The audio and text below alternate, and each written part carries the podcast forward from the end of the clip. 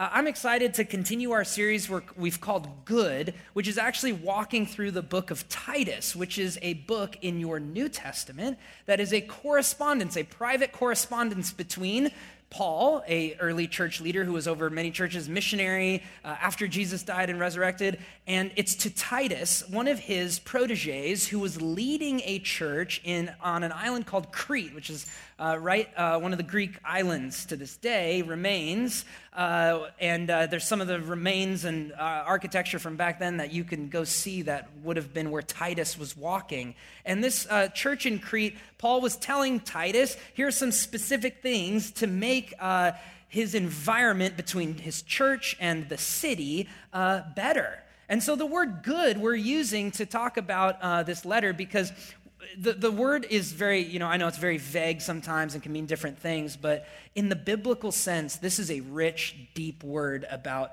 uh, really providing a beautiful environment for faith to work. The first week uh, was an introduction. The second week, last week, Ryan talked about um, forming a good church. What does it mean to have a good church? And today, we're going to talk about having good relationships, but the avenue through which good relationships happen, which is through God's grace. And so we're going to tackle chapter two. If you've got a Bible, head to Titus chapter two uh, or open it in your app. We also have the verses in your handouts and on the screen. But as you're jumping there, let me pray. Father God, we look to you and ask you, God, to shape us and to change us by the power of your Spirit through your living and active word.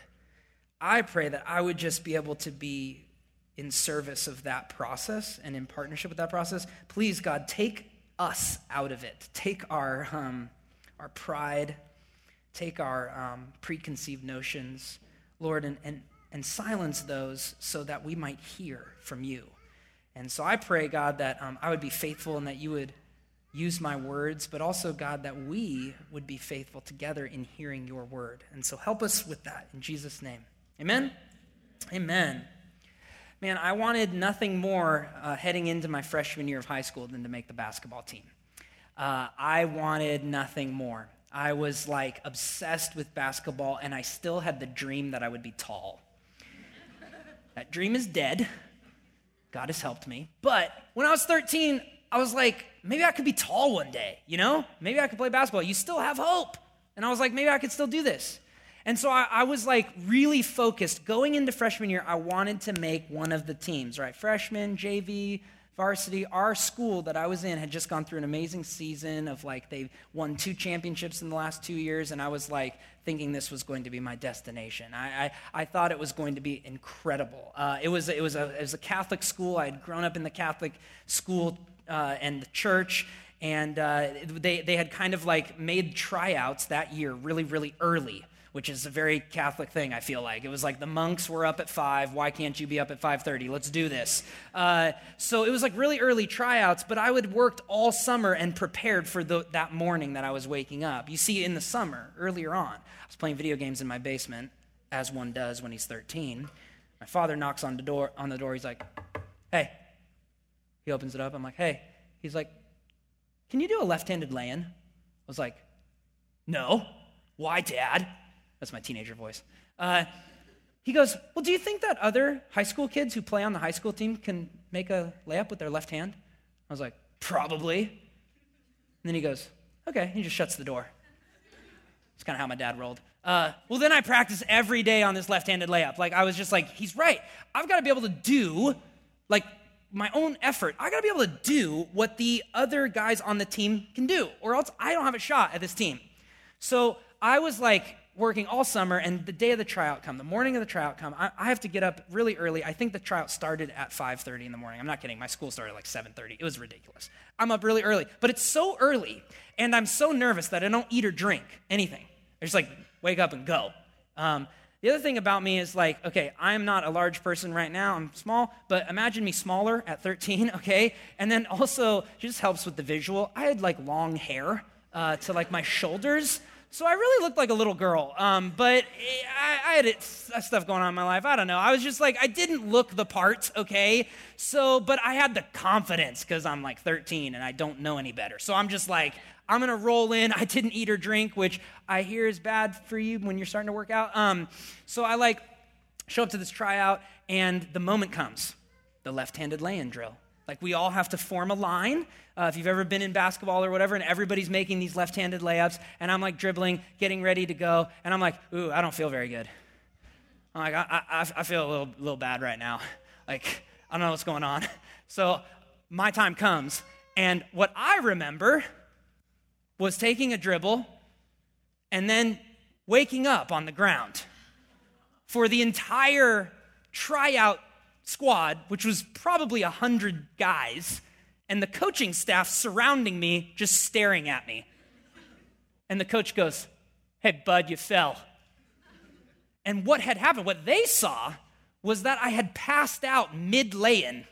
I had planted my foot, raised up the left leg, perfect form, with the, right, with the left hand, and then ragdolled in the middle and just fell to the ground. It was the most humiliating you can imagine. Great way to start off the high school career, by the way. Just like solid. No, it was the most one of the most humiliating moments ever. I went through the rest of the days of tryouts just like not caring. I didn't care. I was just like, I have lost. You don't pass out, okay, on day one of tryouts and make the team. Just if you have kids and stuff, like, don't give them that advice, okay? You don't pass out day one of the tryouts and then make the team. It just does not happen. I was eliminated. I felt like I was done, but I just went through the rest of the tryouts because my dad convinced me. He's like, hey, you just kept a commitment. Keep that commitment. I was like, fine, dad, you know, went through it. The day after the tryout, I'm walking around the corner. I got my friend John rounds the corner and he goes, dude, congrats. Congratulations. He's like, dude, you made the freshman team. I was like, dude, shut up. You know, I was like, don't, don't mess with me. Okay, I've had the worst last couple days. Uh, my dream of becoming like the first five foot nothing NBA player is over um, with long hair. Uh, but I was, I was just like, I was crushed. He convinces me, no, come over, look at the piece of paper. And we walk over there, round the corner, and there was my name on the freshman team. I had made the team. I was like, what? I made this team. I, it was a profound moment of like, I do not deserve this. And here's what I learned was that for the rest of that year, I, you guys, I try, I put in more effort to that team than any other team I'd ever put effort on. Because here's the deal. I was on a team I didn't deserve to be on. I knew that team did not, I didn't deserve that spot. There was a profound act of grace that someone had, or in my mind, right? I don't know, maybe I did well in the rest of the trials, but from my perspective, I go, I don't deserve this spot on this team. But because I'm on this team, I'm gonna outwork everybody. And I worked harder than anybody through that whole season because I taught, I was taught something. That actually, grace, when you feel like you don't deserve something, it actually motivates you in a unique way to where you can do things you wouldn't normally do. Because you might imagine there were some guys on that team who thought they should have made JV. There were guys on that team that thought they should have made varsity and they were making the freshman squad. They were putting in very minimal effort through that year because they had an air of like, I deserve this. I think I should be somewhere else. I was like, dude, I got a jersey? I got the tear off pants? Okay, I'm, I'm like, I'm going hard this season. And I did. And here's what I learned I learned that grace is a motivator to us. And this is what the Christian life is like. You see, you and I, if you have become a Christian or you are trusting in Jesus, you have been put on a team you don't deserve to be put on. You have been placed because of God's activity in your life you didn't earn anything, but He has placed you on a team you don't deserve to be on. This is important because we've been talking about this through Titus. And as we jump to this section, this is our leading thought that God's grace leads to good living, not the other way around. The guys who put all of their effort in thought they deserved more right? But when, from my perspective, I was like, I can't believe I'm on this team. And it made me work harder than I've ever worked in my life. You see, grace leads to good living, not the other way around. So look at what Paul says in Titus chapter 2. We're going to cover the whole chapter, but let's start at the end because, like, his thesis statement is there. And I think if we get his thesis statement and then round back to the beginning, we'll have a better understanding of this chapter. Titus chapter 2, verse 11, it says this For the grace of God has appeared bringing salvation for all people. Now, here's a key word I want you to think about in, in verse 12 training us. The grace of God is training us to renounce ungodliness and worldly passions and to live self controlled, upright, and godly lives in the present age, waiting for our blessed hope, the appearing of the glory of our great God and Savior, Jesus Christ, who gave himself up for us to redeem us from all uh, uh, lawlessness and to purify for himself a people for his own possession, a team. To purify for himself a team, a people for his own possession who are zealous for good works. So he tells Titus, he goes, declare these things, exhort and rebuke with all authority, let no one disregard you. God's grace leads to good living. If you look at verses 11 and 12 up on the screen and in your notes or on your Bible, man, it says God's grace has appeared and it is training us. I'm an English major. That word is in the present active tense, which is important. Because God's grace is not something you experience once, it's something that you are empowered by every day. You see, God's grace is not something that happened in the past. It's not a past tense. It once trained you. Yeah, and you're all trained. You got all the training and now you just live the good life. No, it is constantly working in your life. That is the present active tense. It is today, right here, Sunday. It is training you to live a godly life. It, God's grace is not something that you experience at conversion just one time. It's something that you are empowered by every day. God's grace empowers you. Every day.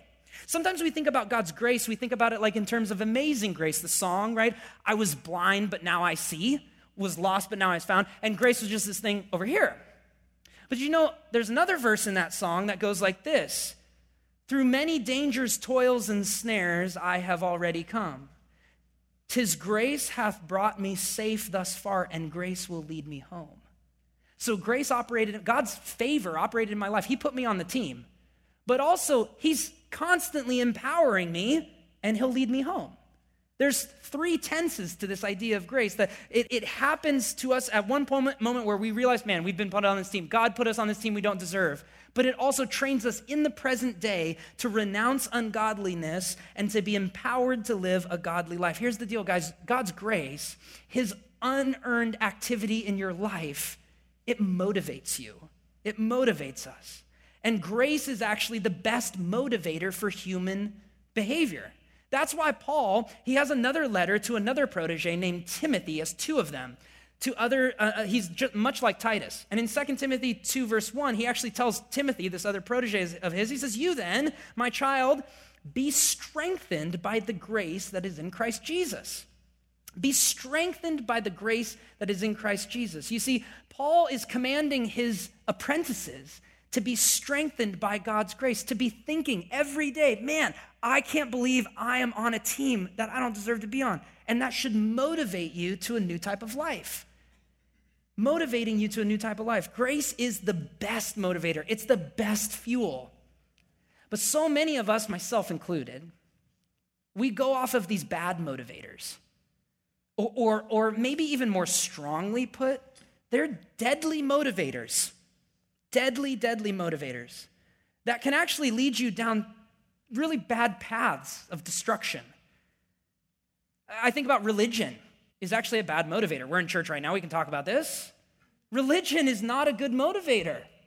See, religion switches the order. We're going to talk about this in a second. Religion switches the order, says um, you have to live a good life and then receive God's grace. Yeah, you work really hard, then you get put on the team. No, see, the gospel is scandalous. It says you've been put on the team. And you go, what? And you're amazed, and you wake up to the reality of God's goodness in your life, and that produces a good life. But religion is this different motivator. Shame, how about shame? Another terrible, terrible motivator, but all of us sneak into that, right? Shame, I can just say two words about this social media. Oh, someone's doing this and I'm not. I'm not living a good life. I've got to live, live a better life because this person's doing this and I'm not. This person's living their best life and I'm not. This person's living their truth and I'm not. Whatever social media phrases are out there right now. I mean, they're ridiculous and they motivate us poorly and we end up getting exhausted. Money is another bad motivator. You can never have enough of it. Sometimes you have it, sometimes you don't, but if it fuels you and if it motivates you, it, will burn you out. How about your ego? Your, our own ego, it constantly motivates us and gets us in the way. That we have to be this kind of person, that we deserve this kind of, right? It's kind of like that, that position some of the guys were on my team who thought they should have made JV. They're like, hmm, well, I'm going to be one of the best players on this team because I should be on another team. I should be up a notch, right? That's the ego sneaking in. I mean, there's so many other ones, right? How about fear? Fear and, I mean, so much of what we decide to do is to keep us in a safe place and, and, and, and react to some fear. You may not know this, but everything I'm talking to you about right now, it has to do with this word doctrine. I know it's a very churchy word, but everything I'm talking to you about right now and everything Paul is going to say to Titus is an issue of doctrine. Here's what I mean doctrine means teaching and right teaching, right? Theology. That this is actually a very important part of the Christian life because here's what Paul will try to drive home, right? He's saying that this order, that God's grace leads to good living, is essential. And he's telling Titus, don't lose this. Don't mix up the order. Make sure you know your people and you yourself are to be motivated by grace and nothing else, motivated by the unearned activity of God in your life and nothing else. That's why he'll say at the end in Titus 2:15, he says, "Declare and teach these things, exhort and rebuke with all authority." But now let's jump back to the beginning of the letter, Titus 2 verse 1, because we just read his thesis statement kind of at the end, his summarizing statement. But here's how he starts it in chapter 2 verse 1. He says, "But as for you, saying Titus, you're going to be different than the, the Cretan teachers. As for you, teach what accords with sound doctrine. In other words, Titus, the order is super essential. And you have to make sure you understand that God's grace has appeared and that's training us for godliness, and we're not training for godliness so that God's grace might appear. The order is so essential. I, I remember living a, a lot of my life mixing that order up. Have you mixed that order up? Have you ever been there where you think you're working to get on God's team? Man, I told you part of my, my story is, is with the Catholic Church. And man, I had an amazing experience in, in, in the Catholic Church in so many ways. And a lot of my friends to this day are faithful Catholics who get the order really, really right. Maybe better than I do. They're filled with Jesus and God's Spirit. But in my experience, when I was growing up young, I didn't understand that. I, was, I felt like I was taught through my experience that I got to be good and then God will give me grace.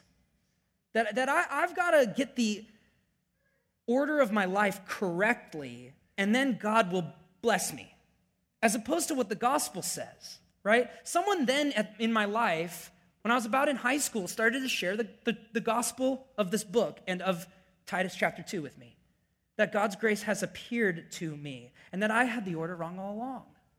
You see, my good living would never I couldn't live a good enough life to lead to God's grace. And God was so gracious and so loving that He already worked in my life. You see, and maybe some of you are here. You've been spending so much time in your life stressing about making the team when you already are wearing the jersey. You've been stressing so much about being a good person when God has already made himself the good person for you on your behalf that Jesus Christ came, died for you, and in a profound act of grace made you, in Titus, in the words of Paul to Titus, a people for his own possession, a team. He's already welcomed you in. Now we got to play, though. you see, it's very common for us when we get trapped in religion and we switch the order and doctrine is not correct for us to constantly be working to no end. When we get the order right, we realize there's a game to play and we get to play it freely. Man, we're on this team and it's not because of anything we did. And so it's going to motivate us because we believe we didn't deserve to be here. We don't deserve to be Christians. We don't deserve to be followers of Jesus. Man, we don't deserve to be people of compassion and grace and mercy, but God has qualified us. And we get to now serve and live in that kind of way. God's grace changes us, right? It, it changes us. When we get that order right, we are blind, but now we see. We are lost and then we're found. And then God's grace begins to train us. It begins to work in us. And God's grace changes us. Paul will talk about two major ways. The first way is in who we are, which is our character. God's grace changes who we are. And it also tra- changes what we do, our work. We'll tackle each one by one. First, God's grace changes who we are, our very character. Look at what he says Titus 2, verse 2. Older men are to be sober minded, dignified, self controlled, sound in faith and love and in steadfastness. Older women, likewise, they're to be reverent in behavior, not slanderers or slaves to much wine. They are to teach what is good.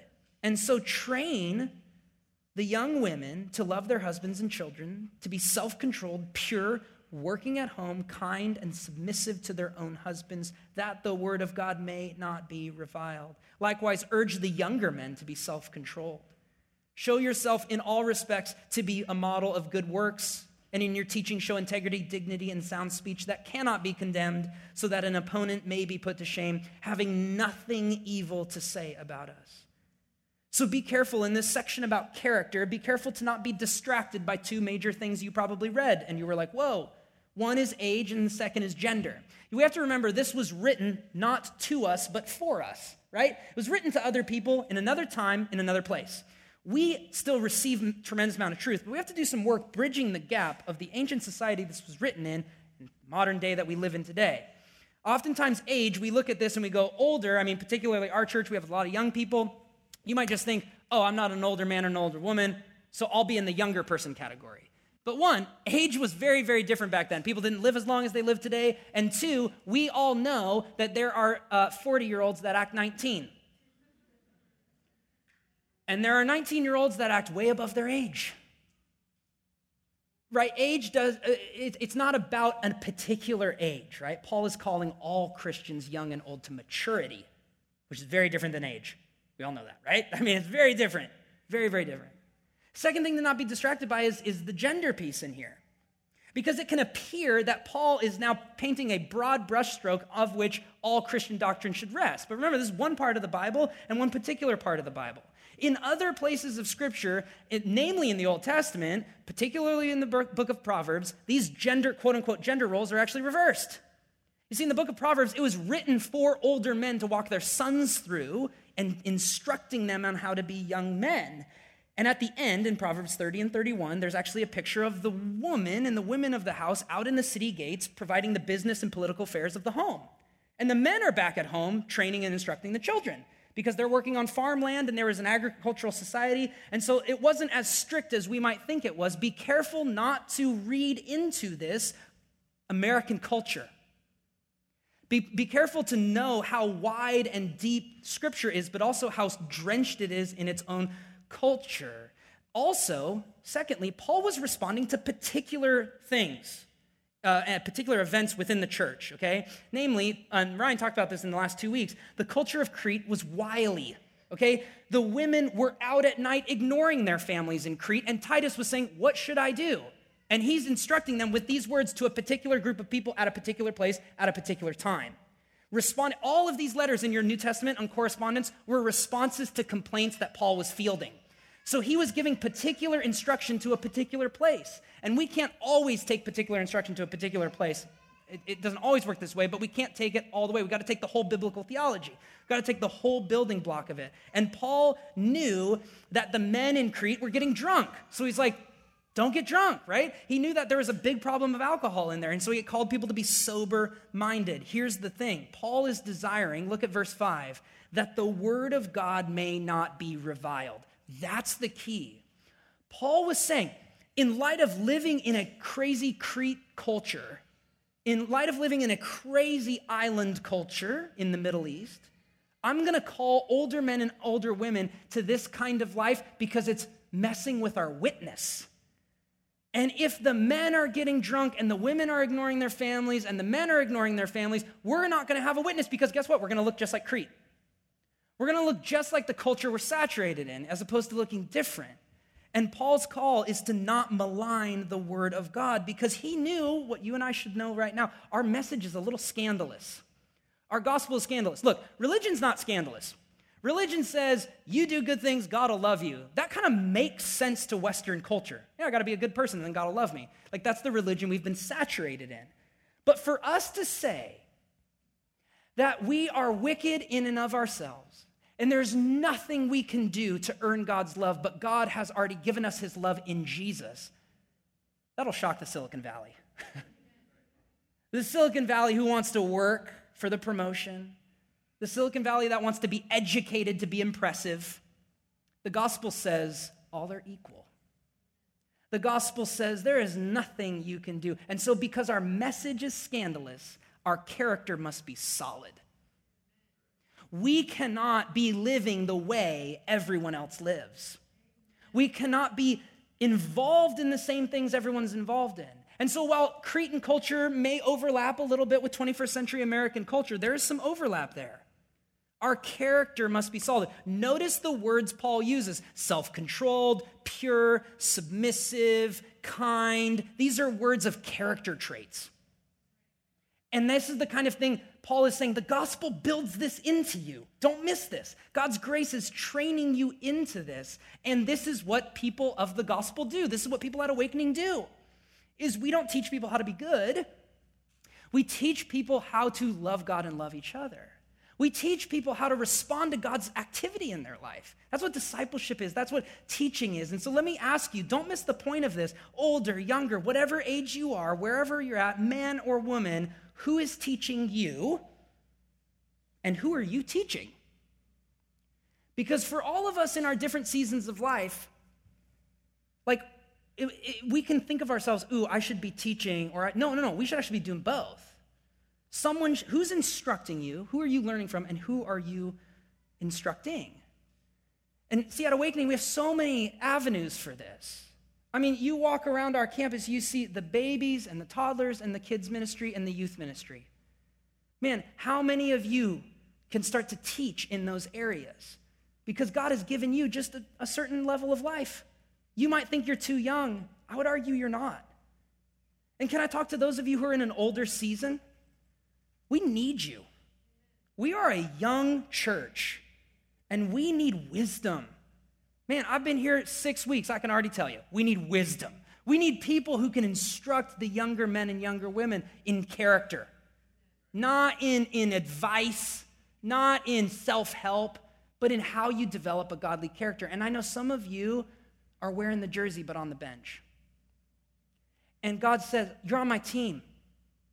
Man, and, and it's time to jump in. It's time to serve. It's time to engage into ministry. This is where God can take us as a church. I know them, think about the, the men's and the women's ministries here. The, the, the studies and the MCs that go on. There's a men's study at, on Thursday morning at 6:30 in the morning.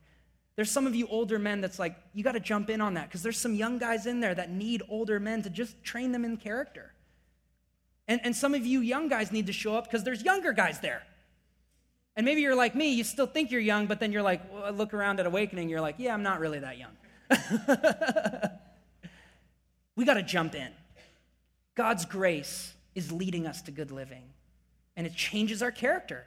And so walk along some other people and help you. Man, I was so encouraged. I got to share this. Just after the first service, a woman walked up to me on the way out. She goes, Hey, thanks, thanks for your message. Your message got me thinking about youth leaders in my life that were super important when I was in high school and junior high. She's like, I just signed up to serve in youth ministry. I was like, that is the simple, like, don't overthink this sermon.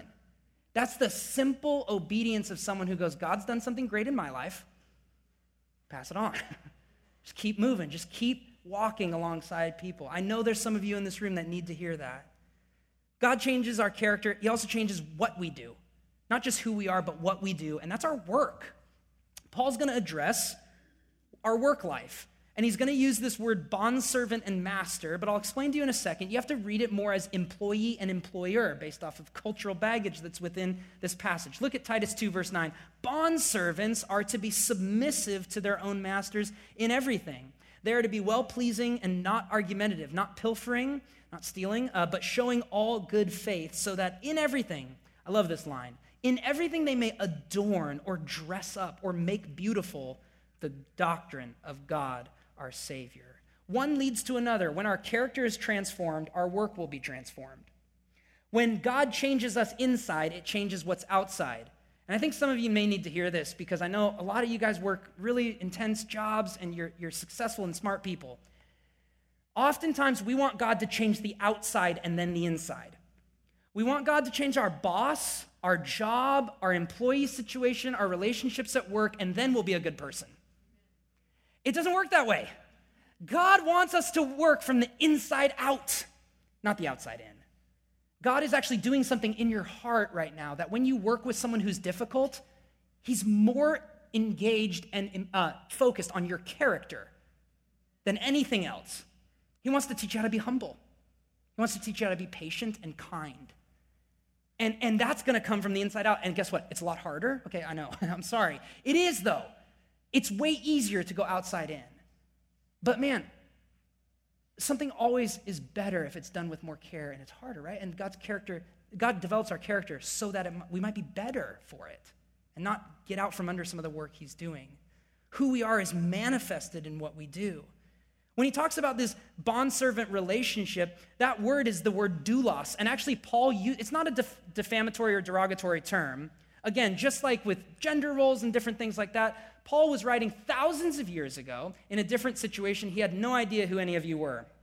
And frankly, I don't think he cared. But he was writing this to a particular culture. And in Cretan culture and in ancient Near Eastern culture, bondservanthood was a very common and uh, you know, easy thing to get in and out of. It wasn't anything like, if you're thinking about servant, master, and anything like that from an American perspective, 17th century slave trade, it was nothing like that. This is 1,700, 1,600 years before any of that in a different part of the world where it wasn't for life, it wasn't for no pay. It was actually a really good option for a lot of people. And it engaged people with actually a really long and fruitful life. And so look at how Paul is addressing more employee employer relationship of, hey, make sure you're not stealing, make sure you're not cutting corners, be kind in all things. And he says in verse 10, so that in everything, this is the point. It's just like the point with um, men and women at home and in the church. The point is the same in verse 10 so that in everything they may adorn the doctrine of God, they may make the gospel of God look beautiful. That the gospel would look great. You see, we've said this in the series. How we live reveals the goodness of the gospel how you live Monday through Saturday, Monday through Friday at work, that reveals the goodness of the gospel. And Paul is saying, man, employees, employers, make sure that your activity at work is a re- reflection of what God's doing in you, because that is going to shape and change the witness of our gospel in this world.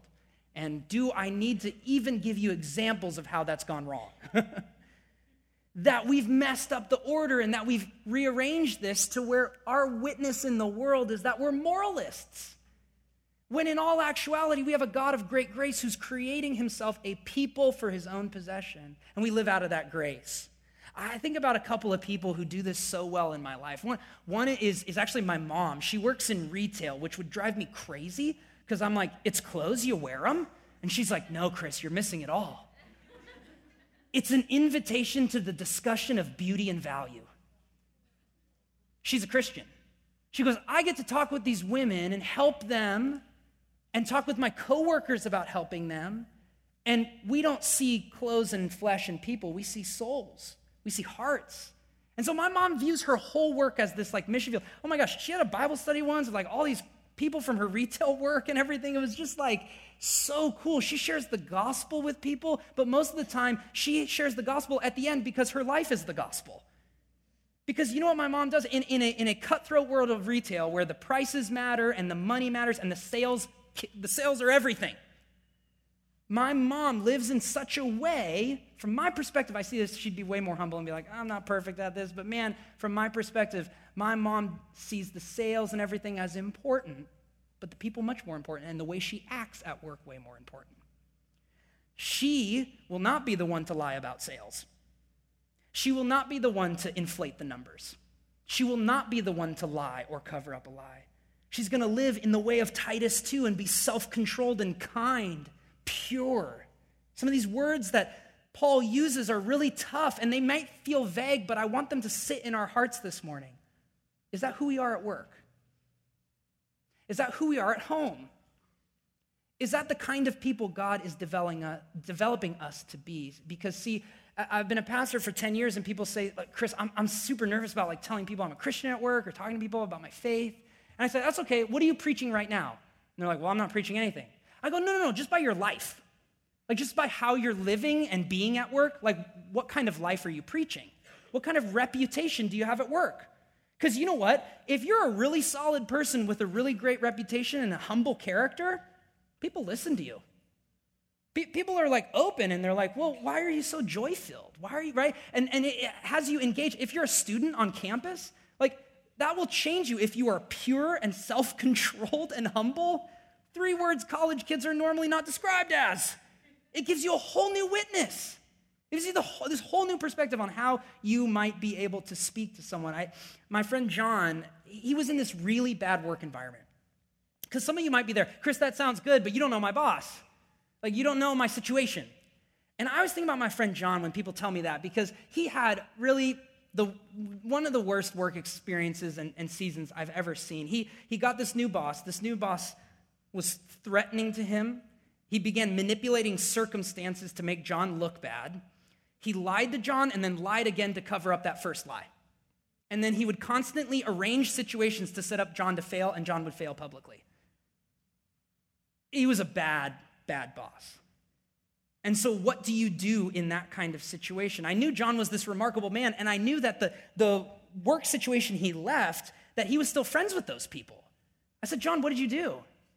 He goes, Chris, I learned something that in every decision I made, I could not think, how would someone, you know, how, how would I do this as an employee? I had to think, how would I do this as a Christian? Because he was manipulated, lied against, betrayed. And then he thought, what happened to Jesus? Jesus was betrayed. And how did he respond? Jesus was lied to and manipulated against and cons- had conspiracies against him. And what was his reaction? To stand up for himself? No. Surprisingly, it was to lay his life down, even for his enemies. My friend John, you see, he didn't preach the gospel, but he lived it out. And then he was able to share it with me and share it with so many people. He said, Chris, I was able, surprisingly, he's like, it was a surprise to me, but I was able to shake every hand of every person except for one, my boss, and it was because I extended it and he didn't reach back. He said, I learned something. And, and John taught this to me in a very Titus 2 way. He's 10 years older than me, so he's a little older man, the younger man kind of situation. He taught me this. He said, Chris, I learned that Americans are obsessed with defending their reputation, and that's not how it works. You see, you don't defend your reputation, your reputation defends you. And the most surprising thing a Christian will ever encounter is to keep their head down, be a person of character, and one day be surprised that they don't have to defend themselves because the gospel has been buried so deep in their life that it starts to produce fruit. And what I got to see in John was a life that lived out the gospel in the hardest circumstances. That's how beautiful Christianity can be. Is when a group of people don't have to stand up for their rights, they can lay them down. A group of people doesn't have to defend, quote unquote, the church. They can live as a sacrifice for the unchurched. I mean, what a compelling vision for humanity. You see, how John lived revealed the goodness of the gospel to me. How we live reveals the goodness of the gospel. When Jesus was on earth, he constantly referred to his life as a mission. And this mission he was on is clearly outlined in Titus chapter 2 verse 14. Look at what Paul says. It says Jesus gave himself for us he, he, he didn't grab and gravitate towards moving everyone out and elevating himself. He actually gave himself for us to redeem us from all lawlessness and to purify for himself a team, a people for his own possession who are zealous for good works. You see, God was creating a people not to sit, but to walk. God was creating a team not to sit on the bench, but to play the game. I'll warn you there's a defense, there is another team. There is evil in this world. But we've been put on God's team.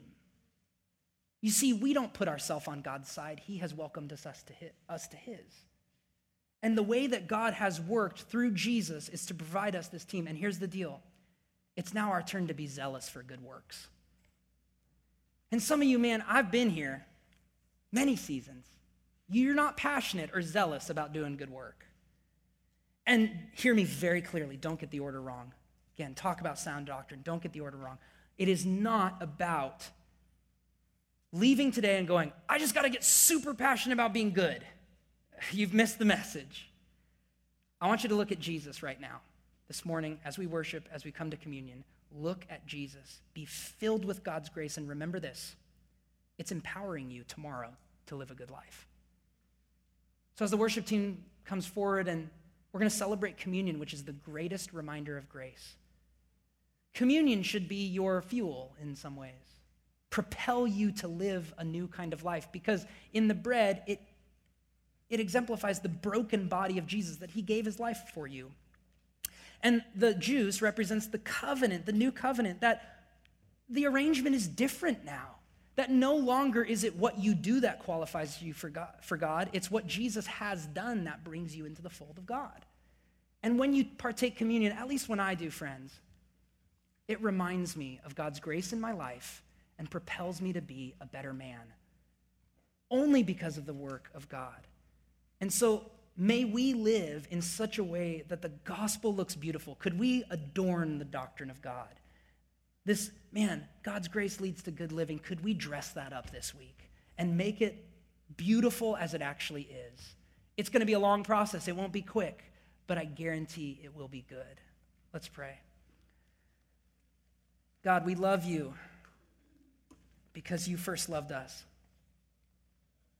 And we, Lord, are qualified for good works because of your good work. Would you remind us of that? Holy Spirit, plant that seed into our life. I pray, God, that it would begin to bear fruit. For those of us in this room, my friends in this room who are struggling at home, God, give them grace to empower them. For those struggling at work, God, give them grace and empower them. We need you. We cannot do this alone. Doing it alone would be religion, it would be something else. Doing it with you is exactly what your scriptures are leading us to. And I pray, God, that you would do that work in us. In Jesus' name, amen.